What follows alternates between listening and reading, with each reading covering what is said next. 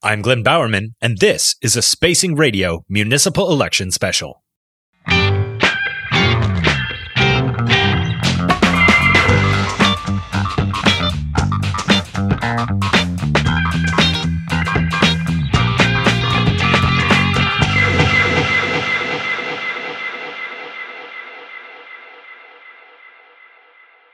All right, welcome everyone to the uh, Spacing Podcast uh, election panel with uh, Shawn Micallef. He's a Spacing senior editor and Toronto Star columnist, and Kunal Chaudhary, uh, who's a writer and educator uh, and associate editor of the West End Phoenix. Uh, so, first of all, thank you both for for joining me for this conversation. Hello, Glenn. All right, I, I, I wanted to begin this on like an exciting note, but it is what it is. so, my first comment to to both of you is that has it seemed a little too quiet? Uh, I mean, uh, you, you, Sean, and, and, John Lorinc, and other people have been commenting on social media. Like, why is there only one debate? Where are these debates? Uh, uh, for for a municipal election in in the fourth largest city in North America, the largest city in Canada, I haven't heard a lot uh, about this election. No, it's a long election. It starts on May 2nd. Um, used to be even longer. Um, so the first few months are kind of sleeper, right? We just mm-hmm. kind of people doing their thing, going to pancake breakfast and, you know, fundraising and, and whatever. But it really kicks in after Labor Day. But now that's three weeks ago and it still seems really quiet. Mm-hmm. Um, it has not electrified the, uh, populace, um, nor the, nor the writers of politics, to be honest. Um, though we wish it would. Um, and and that's that's a problem. Like you said like this should this is a, a, massive democracy. It's one of the biggest democracies in north america and we're just kind of sleepwalking through it. Yeah. Kunal have you been seeing things hearing things or are you also wishing that uh, it, you know that uh, we were hearing a little bit more about this very massive election? You know i, I feel like if you um, didn't if you aren't if you're not on social media and if you're not walking in the right neighborhoods in Toronto, you're not going to even know there's an election happening, right? Um, because uh, I couldn't help but notice, but on Twitter, there's no hashtag for the Toronto election, mm-hmm. right? Which is how I get uh, all my like specific information about anything. Um, so to find out what people are thinking about it, I, I actually have to search up Toronto election and, and go from there, right? Yeah, on Twitter, it seems like, you know, people are chattering there, but that's where all the, you know, politicos and journalists and etc. you know, like the candidates are all doing their thing. So that's actually where there is kind of a conversation, but mm-hmm. Twitter is not absolutely not the real world. And you go out into neighborhoods and I don't think this is, that's where the conversation is. We might see, it'll be like, it'll, uh, at the end of September 29th is when, uh, you're allowed to put signs out. So after that, we'll start seeing some visible, you know, tangible bits of the election and so that will be interesting. But if you know, thinking back to the provincial election, um, sign the sign wars, as they're sometimes called, doesn't necessarily translate to a win. Some people who had the most signs out, you know, lost by a bunch of votes. So um, it, uh, it it'll help us kind of gauge where people are at, but it, it still won't be you know the thing. You still have to go out and talk to people. Yeah, for sure. Well, I wonder, is it democracy fatigue uh, just because we did just have a provincial election and we've recently had a, a federal election? There's been a number of by elections in the city. Uh, is it, is it election fatigue? Is it pandemic fatigue? Is it a bit of both? Or um, is it that, uh, you know, some incumbent candidates are, are maybe uh, hoping to coast quietly back into their uh, previous job? I mean, I think like the pandemic, the impact of the pandemic can't be overstated, you know, uh, on how people engage with politics. Um, I think everybody I speak to is praying that uh, we don't see a repeat of the provincial election, mm-hmm. right? With the, the terrible voter turnout. Um, and yeah, I think, I mean, it's, it's, it's very easy to, easy to be fatigued by Toronto politics when, you know, our city council doesn't represent doesn't even remotely represent uh, the people in our city.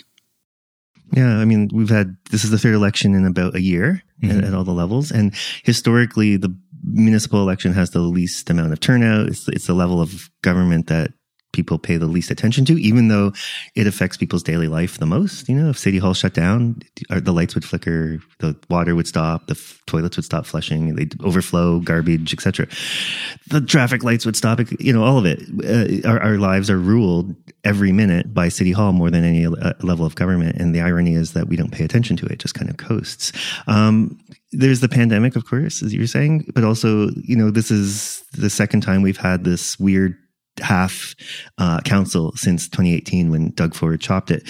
And so you now you have less councillors. You have whatever we have 25 now, and they each represent something like 110,000 people, which is which is what Guelph, like or I don't know, sorry, like it's a small it's a small city, right? And only having one representative um, apart from the mayor, and and some of like you were saying, some of these people are kind of coasting into it um, on their incumbency, and they're just kind of riding. And this is both you know progressives and the the you know the more right wing ones um, who should really be challenged on their record, um, and and we're sadly not seeing that because of the lack of challengers sometimes, but also just the, the to be honest, like the the power of incumbency. It's just that seeing that name around because there's such low attention paid to the municipal level. If your name has been out for four years, you know, on the little flyer that comes in or, or whatever, or on the compost heap every spring when, you right. know, it's like compost, those free compost days in the parks are like the cocaine for homeowners in Toronto because the people just come out and snort it up with their shovels. And, but it's always like the counselor who presents it like here, um, here's the counselor giving you the free shit, literally. um, so anyway, that name is everywhere. And, you know, when people, you know, will see it and just kind of, the familiar uh, breeds, well, I guess contempt, but it's, it's also just breeds familiarity. Right. If you're just looking for, oh, I, I recognize that person. Uh, so might as well put it on the ballot. Yeah. I mean, I'd also like to bring up like some reporting done by the local, uh, which shows that this isn't really like a big city problem, right? This is a Toronto problem. Mm-hmm. Um, Vancouver's average incumbency is five years, they found, right? And in Toronto, it's 13. right. Uh, in Montreal, and in New York City, it's two years, right? So, I mean, which is a little extreme. Like maybe they need, maybe they do need four years to get something done. But sure, yeah. fair. But I mean, thirteen, and I'm thinking, you know, um, this this person is just hanging around because they can. Yeah, and we have some who are almost 18 years now? Or, i mean we have one that's 28 years but that's that's we can consider uh, frances nunziata an outlier um, mm-hmm. a strange outlier. Uh, but we have a bunch that are hitting uh, 18 we got in in 2013 or sorry 2003 um, or even 2006 but that's verging on 20 years now. And so you have voters who are this might be their first election 18 year olds and if they lived in the ward the entire life like they've had one councillor their entire life yeah. And, and this is the first time they get to vote. And the incumbent kind of slides in. Like if you were 18 and you sort of paid attention to municipal politics, it would be kind of depressing. It's like, why did everyone talk about voting being such a big deal? It's like, what's the point of this? Yeah. It's as if nothing ever changes. Um, despite, uh, you know, election day uh, looming pretty close, uh, is there something both of you are, are, watching for, like that you want to happen in these crucial coming weeks? Uh, I'll start with you, Kunal. I mean, I know, I know. Uh, John Lorinc has written about um, these debates, or this debate, uh, more accurately. Uh, I am really hoping that we see at least one more debate, at least one before uh, you know um, early voting is uh, is up and started. Yeah, I mean, I, I, honestly have no idea what John Tory or any of the uh, you know candidates for mayor uh, think of each other's platforms, for example, mm-hmm. right? Like I've seen them all present what they want to do, but I haven't seen them talk to each other. Uh, and, and that's pretty concerning in a local democracy. Yeah. I would love to see Tory actually challenged on things. And in the debate, he kind of has to be challenged. Like even from the media point of view, like he's, he does this kind of ghost campaign, right? He shows up to things and his itinerary says FYI only, like there's no media involvement. It's very um, I don't want to say Trumpish, but it kind of was like when Trump would show up and like not take any media. Like no one could ask the media can't ask him a question because he's he's unavailable. So at least at a debate, he'll he'll have to talk. But so I haven't like totally given up on the mayoral election because things happen, um, and there are some good candidates running against him, which you should pay attention to. But I think I'll probably be watching the council races more because there are some that are a bit closer despite the incumbency advantage, and there are some open wards mm-hmm. that will be interesting to change. And even though we're twenty five five, you know, councillors. Um, now there's still some races that could make the next four years different in, in, in City Hall and maybe, maybe um, challenge the Tory agenda from within. Yeah. So, so pay attention to that stuff. I mean, of course, with the caveat of we'll we'll see how this strong mayor legislation checks out, but I think enough has kind of been said about that, uh, and we'll just have to see how it happens in practice. But I am I am pretty tired of talking about Doug Ford, uh, uh, you know. It, a provincial level politician uh, every time we have a municipal election. He should not be the star of uh, of Toronto elections, uh, and yet, as somebody who's written about Toronto for a decade and a half now, I am I too am tired of talking about Doug Ford. He's been this constant for like the whole time, almost uh, weaving in and out at different positions. It's like let's have a change of characters, right? Like even like a big Broadway show, they change the they change the actors sometimes, you know, to make it interesting. he should not be the main character of Toronto. Which I mean, at this point, I should probably mention that you know I grew up in Rexdale, yeah. and, uh, the Fords are the main characters of uh, Canadian politics. Period. Like, like, like that, right. that, That's you know, growing up, that my entire idea of what a Canadian politician was was Rob Ford. Three generations of it. Yeah. Um, yeah, and, and, and counting. uh, it may never end, but, uh, um, I wanted to talk a little bit. Uh, I mean, Sean, you, have written about a bunch about this, but uh, Kunal, the two of us have experienced it just living in the city. Like, mm-hmm. this is a city that doesn't take state of good repair seriously, and uh, it is a city I think of massive potential uh, and like truly great places in any corner of the city. Uh, but we don't really love or cherish that infrastructure, and we kind of let it go to pot. Um, so uh, whoever wants to start, but like state of good repair is something that you'd really like to see uh, talked about in the mayoral race or at the local councillor level, um, and and you know what what needs to change so that uh, we uh, we don't have this status quo of overflowing garbage cans and water fountains that don't work and things that you've you've Sean have written extensively about. Locked bathrooms even after the mayor said he was going to you know it's all going to change right. he said that this year and he said that last year and it didn't change much. Yeah i hope one of the things i would hope for watching is like a, a bit of a public space revolution which is also probably not going to happen, but like some excitement around pu- uh, public space and and taking care of it because the pandemic showed us how important it was to Torontonians in this city that's increasingly you know people living in apartments more and more and people renting, people who do not have their backyards, people who certainly do not have cottages, and and how important the public spaces are. And to see that match, that, that importance matched by our public officials or the people running, um, would be really nice to see. Um, but Toronto, you know, we've been on the list of, you know, best cities and this and that, best place to invest, best place to live, whatever quality of life for years.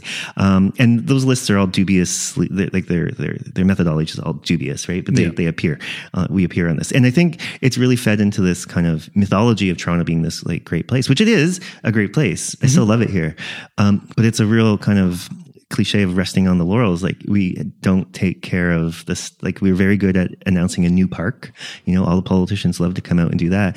But then it starts to go to shit almost immediately. The grass kind of goes and like the the bathroom schedule won't be locked up. So it would be really nice to see that. But Toronto has a long history of crummy state of good repair. I'm thinking the moment you say that phrase, I think of 1995 and the um, Russell Hill subway disaster when the subway was coming down from St. Clair West Station. It smashed into a parked subway at Dupont Station, and three people died and a bunch of people were injured. Um, and the reason for that um, crash was state of good repair mm-hmm. was let go in the constant, you know, budget cuts of things. So, you know, we were, ex- you know, maybe expanding subways and, and building new things, but we weren't taking care of what we have. Mm-hmm. Yeah. I mean, and, you know, the average voter, like, I mean, I, I don't know about the average voter, maybe myself, uh, I know that our public parks and our uh, public infrastructure is not in good condition, mm-hmm. but I have a limited, uh, you know, in a faith in council to actually address those things because it's been so chronic that living in crummy conditions is kind of, you know, the status quo. It's what you expect uh, in the city. I think it's important to travel. It was nice to travel this summer a bit and see other places and places that aren't as wealthy as Toronto and the care that they put into public spaces is amazing. Um, I mean, you just go up the road to Montreal.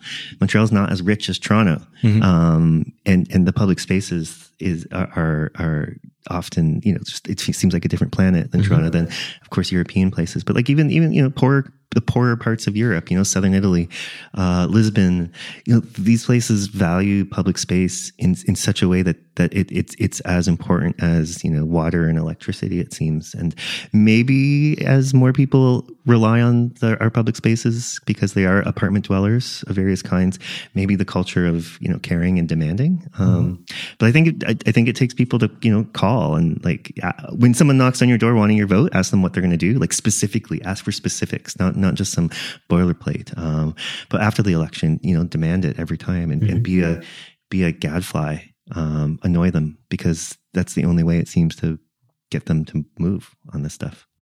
Absolutely, and still on uh, the idea of public space that um, that has been sort of on the at least the mayoral agenda because uh, Gil Penalosa is one of probably the best shot at uh, uh, challenging uh, Tory at this point.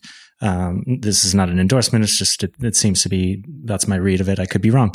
Uh, but, uh, you know, he, he had very much a, a, he launched his campaign specifically with ideas around improving public spaces and also reflecting on what we saw with the uh, terrible encampment evictions uh, throughout the pandemic uh, and this whole debate about who is public space for. Um, so I'm happy to see that uh, actually on the agenda. Again, we'll see if uh, if someone like uh, Mr. Penalosa actually gets a chance to to challenge, you know, uh, Tory or or some of the hopeful council candidates can say, "Why didn't you stop this? If you're a progressive, and why did you vote for this?" you know, if you're more well, a sort of less sympathetic kind of counselor to people who are in need and have nowhere to go. Um, so I, I, hope to see that. I don't know. Uh, I'm sure. Yeah, if Tory was wasn't so committed to the status quo, like in his bones, in his DNA, it seems. Um, after watching him for eight years, hoping for the best. Like I, have said this before. Like I think Tory could have been our Bloomberg, you know, our center right guy for better or for worse, who just kind of let stuff happen, you mm-hmm. know, like kind of really, cha- um, let stuff happen, really kind of champions change, mm-hmm. um, which he did in New York City in, in various ways. Uh, but that's not what Tory is at all. Like if Tory, if Tory, uh, was wise, if his team was wise, they would just look at Gil Penalosa's campaign stuff and just steal a ton of it and just say, yeah, we're going to do this, we're going to do that. Right. Um, and I think you know, in uh, I think Gil is probably running a, a bit of a uh, a lot, obviously like a hail mary um, thing, but also we're running a can- idea of campaigns, which is which is um, quite useful in democracy, even if you think you know you're going to lose. Mm-hmm. Putting out ideas, getting kind of people excited about things will influence the other side and. I just don't see Tory kind of picking it up. So it's just the status it's just such a fidelity to the status quo that is it kind of blows my brain. Yeah i mean you know i think what toronto needs is is is leadership with great imagination you know and, and, and bold ideas and all that stuff. But it, it, post eight years of john tory uh, all you really need to do to challenge him in a significant way is to say basic things like we need to clean up the parks and we need to not be extremely violent to our unhoused neighbors and you know. That's radical in Toronto. Yeah. you know, the status, it's, it's not just that John Tory upholds the status quo, but that he, uh, in upholding a status quo, he's actually like, allowed us by by not acting on any of this stuff, right? By by being kind of this cartoon mayor who cuts ribbons and shakes hands. Uh, he hasn't. You know, it, it, living in Toronto feels like uh, being in a boiling pot of water, where things are getting worse around you, but not fast enough for you know anyone to take radical action. Yeah, I'm having a brain freeze right now. What's that thing where the the the window shifts of politics? Oh, the Overton window. The Overton window has shifted to. It's usually used in a different context towards like fascism, I guess, or whatever. But in this case, the Overton window has shifted to like blah, yeah, do nothing, apathy, yeah. mediocrity. Yeah. Um, and and I will say, like, it, you know, as as someone who who covers this stuff, it's frustrating that Tory often throughout the past eight years has said all the right things often. Uh, he says, of course, of course we care about poverty. And of, uh, more recently, of, of course, we're going to, we're going to look at police reform and some things, sometimes the needle moves, sometimes it doesn't. Of course we want vision zero. Um, and then sort of, have this kind of half baked uh, version of Vision Zero that is not what the term ever meant. But you know, uh, so he does talk the talk. Uh, he says all the things that uh, everyone wants to hear. He's for the lefties. He's like, uh, you, you know, lefties over here. he says, uh, you know, we're, I care about all these things that you care about. Of course I do. Uh, and on for the right, he says, uh, but I, am not going to raise your taxes. Don't even worry about it. Mm-hmm. and uh, whether or not any of that ever comes out to bear, I don't think he's ever been challenged uh, to to defend his record. And yeah, I guess we're we're still bemoaning um, that that maybe he won't be, but uh, yeah, I, I, would like it to be put to him that uh, you know you can't keep getting away with saying that you care about all these things, trying to be all things to all people, um, and just never delivering. I do think these four years, like all that, should probably come home to roost, um, which is not great for us who live in the city and for a lot of people in Toronto, especially vulnerable people. But you know, in, in, chatting with people, with chatting with you, Glenn, and maybe even you came up with this idea before. Like, if if a if a Gil Penalosa or a Jennifer Keesmaat won this year, or some other kind of progressive challenger, um, they would have like a uh, like a huge plate of trouble. Um, oh yeah, you know, like the fixing that Toronto needs to get you know to turn the ship around. You know, because it's not it like it's it's easy to live in Toronto, like you say, it's, it's a frog boiling in the water or whatever. Um, like you don't a lot of people don't notice until they notice, right? Mm-hmm. And people who can't afford the place have noticed. Mm-hmm. Um, people who um, you know rely on the parks have noticed, but other people have not. But they'll slowly notice more and more. But to turn this around in the next four years is going to be a monumental effort. So if whoever comes in, whoever gets elected next month is going to have to own that. And so, and this is a little pessimistic and cynical, but maybe it's better that Tory owns it. Um, and then in four years, uh, maybe there'll be change, which is which is a horrible, cynical, sad thing to say because that's twelve years of Tory, and then you know sixteen years altogether of uh, if you if you count Rob Ford, whose mm-hmm. policies were his, his his behavior was very different, but his policies were not that different than than Tories. So that's that's sixteen years of uh, the fourth biggest municipality in North America, sort of being on pause and in the status quo. Yeah, I mean I don't know how much faith uh, I would keep in, in you know, uh, hoping that people wake up to this uh, in four years. Because, I mean, in, in Toronto, talking about how bad transit is and how how expensive housing is has been like small talk for almost a decade, yeah. at least, in my entire adult life. You know, um, so I don't.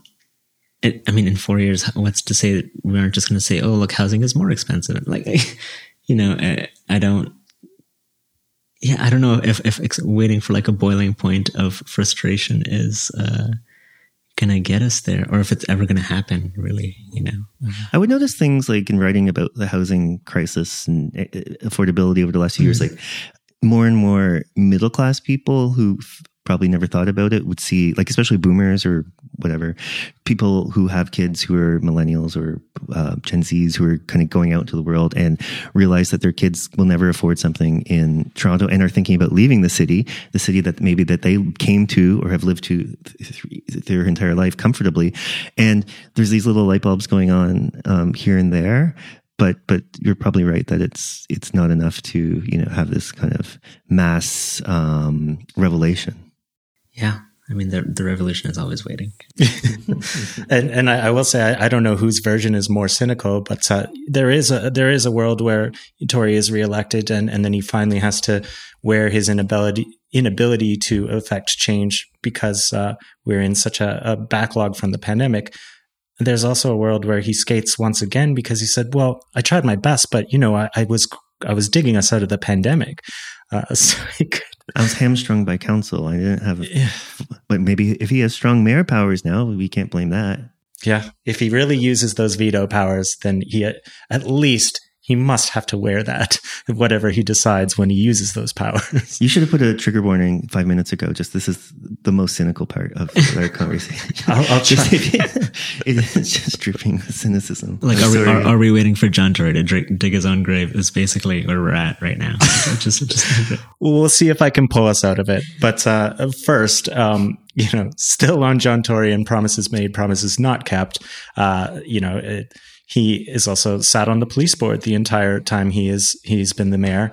Um, he's made promises to change. Uh, uh, earlier this year, the Toronto Police Services themselves said what everyone already knew, especially marginalized, uh, racialized people, uh, that yes, there is systemic racism in the police force, and and so uh, you know that was a headline kind of early going into this campaign. Uh, Kunal and I have both written uh, pieces in the uh, just now out uh, spacing election issue about uh, well-being and uh, that kind of thing. You know, reform a, a more gentler approach to um, you know people impoverished people mental health crisis, people who who are using substances. Um, I haven't seen anything from either Tory or or Gil Penalosa uh, about police reform. And I, I was really hoping that, uh, especially after the encampment evictions, especially after the George Floyd protests and Black Lives Matter things, uh, especially after the, you know, the calls to change uh, the, the, formerly Ryerson, now Metropolitan University, uh, I was hoping that there would be some kind of thing on the agenda about like, okay, uh, it seems like this is a problem. Everyone's acknowledged this is a problem. What does actually fixing the problem, or even just, you know, even just kicking the tires of the problem, what does that look like? Uh, Kunal, uh, have you been thinking about this? Yeah, I mean, challenging the police for any elected official is tough because the police kind of functions as its own political party, you know? Right. Yeah. Um, and they exercise a lot of power, uh, I think publicly, but also in the background. And I think for anybody challenging, you know, for anyone challenging John, John Tory right now, for example, uh, talking about the police, uh, I'm sure there's concern about, well, what if I get elected, God forbid, and then I actually have to go through with police reform mm-hmm. and the uphill battle that would be because of this, you know, uh, giant machine that has a billion dollars of funding and, uh, you know, moves against politicians who uh, even mention maybe reducing that number a little, you know. Yeah, they they get political fast, and like, there's a history in Toronto of police um, going after politicians. You know, this oh, is yeah. 20 years ago, and uh, there was the True Blue campaign where they would. Um, basically there's a, a, list of unfriendly to the police counselors and if you didn't give to the police association um, you were kind of on this list but it was basically an, a, an intimidation thing to like you know don't don't rock the but don't rock our boat. Um, yeah it's confound i mean and this is again bigger than toronto too of course. This is canada wide and north america wide and beyond.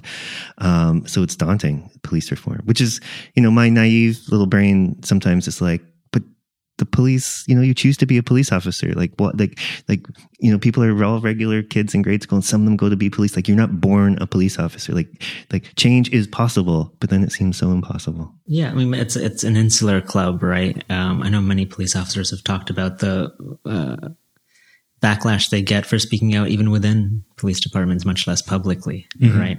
And we've seen how the police handle like, uh, sexual misconduct within the force and stuff like this.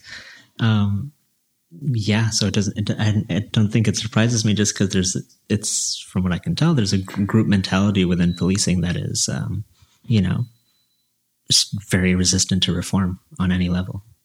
Right, uh, and you know, you you've written as well in in your very good piece. Uh, the sun is always in in your eyes in Rexdale. Um, you know, you, have talked about how uh, you know, instances of gun violence have been used as a sort of a political cudgel, uh, where you know it it's it's a scary enough thing that uh, it, it it distracts people from what's actually going on. I mean, you you give the example of the summer of the gun, so called, in in 2005, and what that was really about was uh, uh, busting up uh, the gangs and uh, there kind of being a power imbalance, a cultural imbalance, uh, and uh, the, the, the widespread effects of that for like the, the following decade. But uh, um, rather than talk seriously about uh, how that could have been handled differently, um, you know, people, um, people's personal tragedies, uh, you know, unfortunately, violent violence does happen. Uh, you know, that was kind of trotted out as like, well, we need to double down and keep doing what we've been doing. Um, I don't know how we get out of that mentality, but I, I don't hear it being talked about this election. I mean, I think for me, it's it's it's as, about as simple as um, looking at gun violence and looking at community violence as a public health problem, mm-hmm. right? Um, we talk a lot about the victims of gun violence, rightfully. Mm-hmm. Uh, what we don't speak about as much as the perpetrators, right? We don't talk about the fact that it's kids shooting kids uh, mm-hmm. for the large part. And, you know, what brings a 16 year old to pick up a gun and shoot somebody, right? Uh, what are the material conditions this person is living with? Um, I mean, uh, is there any hope for any of that to be addressed in, in a, in this election? I mean, I don't, I don't see it. I don't see it so far. Um, yeah. You know. Yeah. And we had the, I mean, we just got a new chief, uh, a couple weeks ago, but, uh, you know, the interim chief, interim chief was there for two years, I mean, forever. Like um, since when the the previous guy quit early, um, and so there was no like. It seemed like the, there was no fire to like you know get a new chief in who's going to be a reformer, and and now they've picked a chief from within, right? So, right. Um, which is um, a few. I saw a few commentators saying like this is a bit unusual. Sometimes, like a lot of other cities will pull someone in from somewhere else, so they're not part of the same culture, even though they are part of police culture. Um, and you know, the current chief, the new, the brand new chief, has been there for thirty years. Um, um, like how do you reform your the, the thing that you were part of that you're friends with that you're you know you, that you grew up with? And and also 20 years ago you know like it's not that long ago it's in living memory of all kinds of people you know this current this new chief was one of the people that went inside the pussy palace lesbian bathhouse. Um, and and you know it was it was an intimidating um, uh, creepy thing that happened uh, back in 2000 and you know this chief was one of them. Yeah, it was it was human rights abuse. Yeah, yeah, um, yeah, and that happened so quietly. Um, again, it's it's been a uh, too quiet out there, uh, and and uh, I know there are good people uh, doing the work and reporting on these things, but uh, yeah, it, it's concerning how how there hasn't been much conversation about something as important as who who the police chief is going to be. Yeah, I mean, it's been reported. Like the reporting is there, I think, and I'm, I don't mean to be defensive of the media as a member of it, so you can take that with a grain of salt. But the reporting's there, but it takes people to get angry about it. Yeah. And back to your beginning points about this election, we're just in this kind of weird stage of apathy in a city that is actually quite exciting and big and growing and has all these huge pressures on it. It should actually be one of the most incredibly exciting and, you know, robust democratic exercises that we're going through, you know, at this time in Toronto's period, uh, and we're not. Um, like last night, I was watching tweets from a bunch of um, Vancouver uh, people, city hall people uh, that I follow in the media, and the mayoral debate, one of their mayoral debates that they were having was so robust, and there were arguments, and it was all these ideas, and I was just like looking at that, going like I looking at that and thinking about the void in Toronto of that kind of conversation, and um, it made me a bit sad. Um, I'd also like to talk, especially as uh, someone who grew up in Rexdale. Mm. Uh, I mean, when we talk about Toronto, uh, you know, for better or worse, Rob Ford brought it into uh, stark. Uh, you know, he made it headline news, but there is this divide between the the sort of inner suburbs and the downtown core. Um, that's also something that I, I haven't heard a lot about recently, but I don't think it's because it's not still an issue. Um, and so uh, I, I, don't know. Uh, is there uh, is there something you'd like to see uh, in in like a mayoral platform or just uh, in a council race that sort of brings these issues of that very real divide in, in terms of opportunity, in terms of you know wages and and access to transit services, all that kind of thing. Um, you know, what do we need to see to to forefront those uh, in maybe just a less of a battering ram style than uh, we were used to with the the the former mayor. Sure. Yeah. I mean, I, I know in, in Scarborough, um, there are a lot of challengers who are talking about this, right? Yeah. Um, so, I mean, the conversation is there. I, I, I do think it's not necessarily being listened to, right? Yeah. Um, and, and there's a lot of reasons for this. I mean, I mean, I, I, can only really speak out of my own experience, but but uh, as a racialized person or as a, as an immigrant, uh, it can be really hard to feel as if anything that happens in city council has anything to do with you. Because, I mean, part of it is the fact that we have like this incredibly like monolithically white uh, city council, mm. right? Um, which kind of feeds into this pattern of, of immigrant life where access to, you know, civic life is mediated by largely elderly, sometimes smiling, well meaning white folk. Um, where you feel pressured to, you know, express gratitude at all times for just being here. Um, where challenging you know, uh, the quality of life that you have in Toronto feels like uh, blasphemous to that expectation. Um, I mean, I, would love to see. You know, the the reason this stuff is really hard to talk about is because it's really hard to quantify. Right. Right. Nobody's walking around Scarborough saying, you know, does the obligation of gratitude affect your political agency? Right. No one's doing that survey. Um, PhD. Yeah. For five years. yeah. I mean, but I think in a lot of ways that emotional stuff or that, um, you know, the lack of a sense of place or a sense of belonging within our political institutions has a lot to do with, um, a why immigrants don't engage with these issues and also why politicians are hesitant to engage these populations on these issues.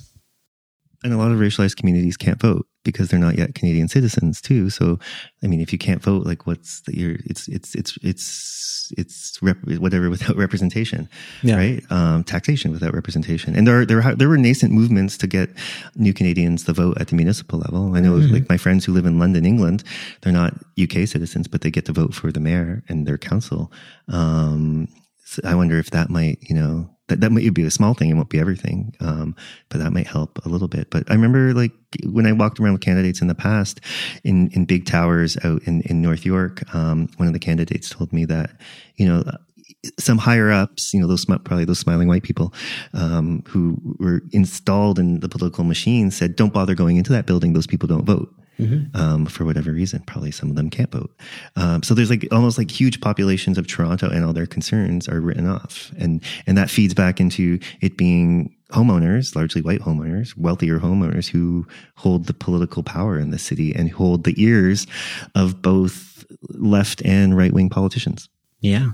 I mean, it, it's, it's a real problem. Um, you know, I, I this, this stuff, it, it gets tricky just because you know, I don't want to cast a broad brush and say that that uh, racialized or immigrant populations uh, don't care about politics. You know, that's not the case, especially about local politics. I mean, um, the issues on the table affect us day to day, right? Uh, we all know what it's like being late to work because of transit. We all know that it's getting harder and harder to live uh, in the city because of the cost of housing. You know, um, the issues themselves are are deeply important to people, you know, in every corner of the city. But uh, without the right kind of representation, without a, a communication, um, I mean, the, the, the concerns specific to these populations are never going to be be brought to the table. Yeah, and it, it, seems to me, and you, you can correct me if I'm wrong, but uh, it seems like in the inner suburbs, uh, a lot of communities do their sort of l- their own local organizing, um, you know, at a, at a very like neighborhood level, or um, you know, that they're not waiting for uh, they're not waiting for city council to come and, and fix the problems or, or, create spaces for them. Uh, the, um, I mean, in a way, that's a good news story, but it's also like, well, then what is city council for?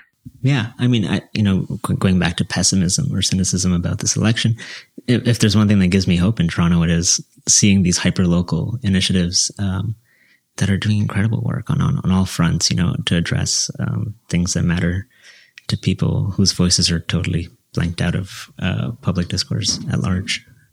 It seems like it would behoove uh, an aspiring uh, council candidate uh, to uh, to engage with these communities in a meaningful way. Um, or even even better uh, if uh, if we happen to see more people from these communities actually um, you know being able to to run and, and feeling like um, that that that is something within their reach. And and I know it's uh, a lot has been said about the the cuts to council seats and uh, there are so many barriers and, and, ways to discourage all kinds of people from running. But uh, yeah I I hope that is a discussion that we see in, in the in the coming weeks, and I I, I hope council candidates get serious about that. Um, but uh, yeah, I uh, I promise to turn this around and uh, and uh, leave on a, on a happy, you know, aspiring note. Um, I guess I will say that uh, it's not over yet. Um, you know, I, I, don't have a dog in the race. I I, I don't uh, I don't do endorsements or anything like that. But I am I am grateful that public space is at least like a, a centerpiece of uh, more than one uh, mayoral candidate's platform. is there anything that so far and I'm trying not to make you do too much heavy lifting, but has there anything that has excited you about this race, either at the mayoral level or the council level so far, and, and that you'd like to see uh, see keep going?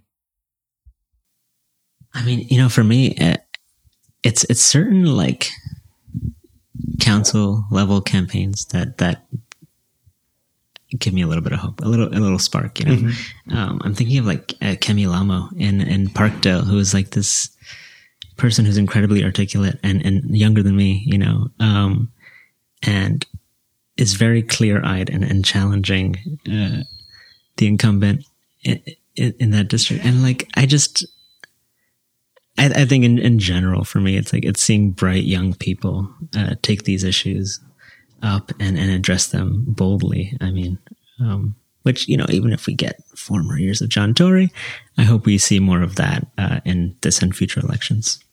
Yeah, I've been impressed by uh, Progress Toronto, which is sort of the sort of is the progressive kind of uh, advocacy organization.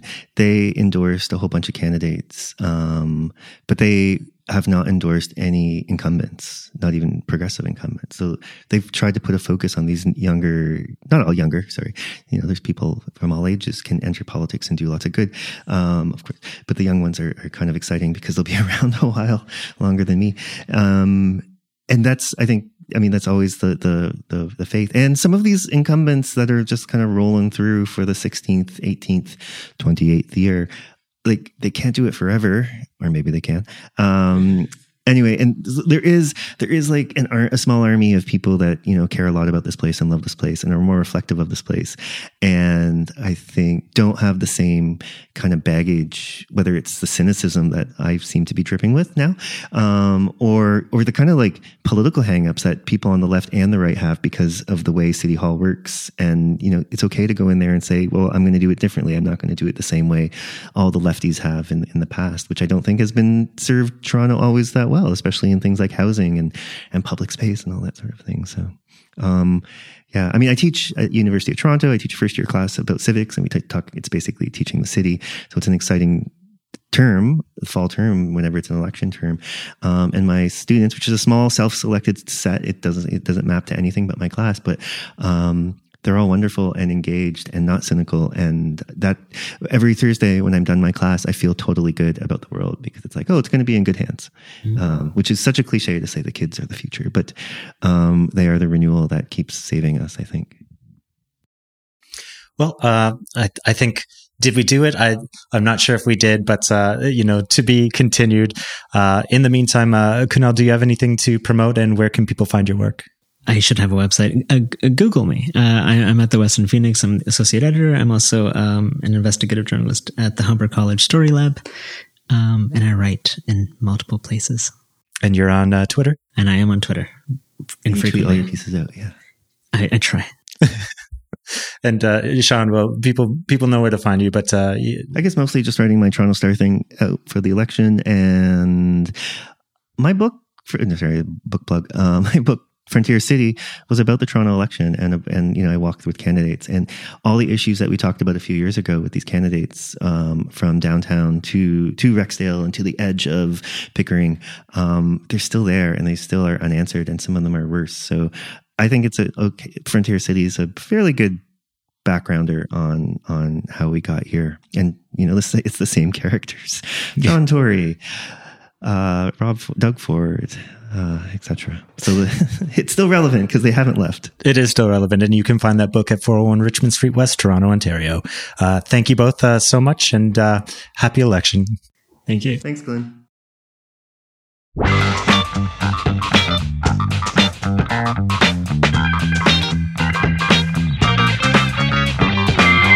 And that is the show. Thanks as always for listening. If you liked this election special, please tell your friends and share it around on social media. Let's get people out to the polls. I make this podcast with Neil Hinchley, who composes our music, and you can find that music on SoundCloud at track 82. That's all spelled out. If you have any questions, comments, concerns, or scoops, you can tweet at us at Spacing Radio, that's all one word, or email me at glynbowerman at spacing.ca. That's G L Y N B O W E R M A N at spacing.ca. Visit our website at spacing.ca where we have non stop election coverage. Visit our city store at 401 Richmond Street West in Toronto, and don't forget to pick up our special election issue of the magazine. Cheers.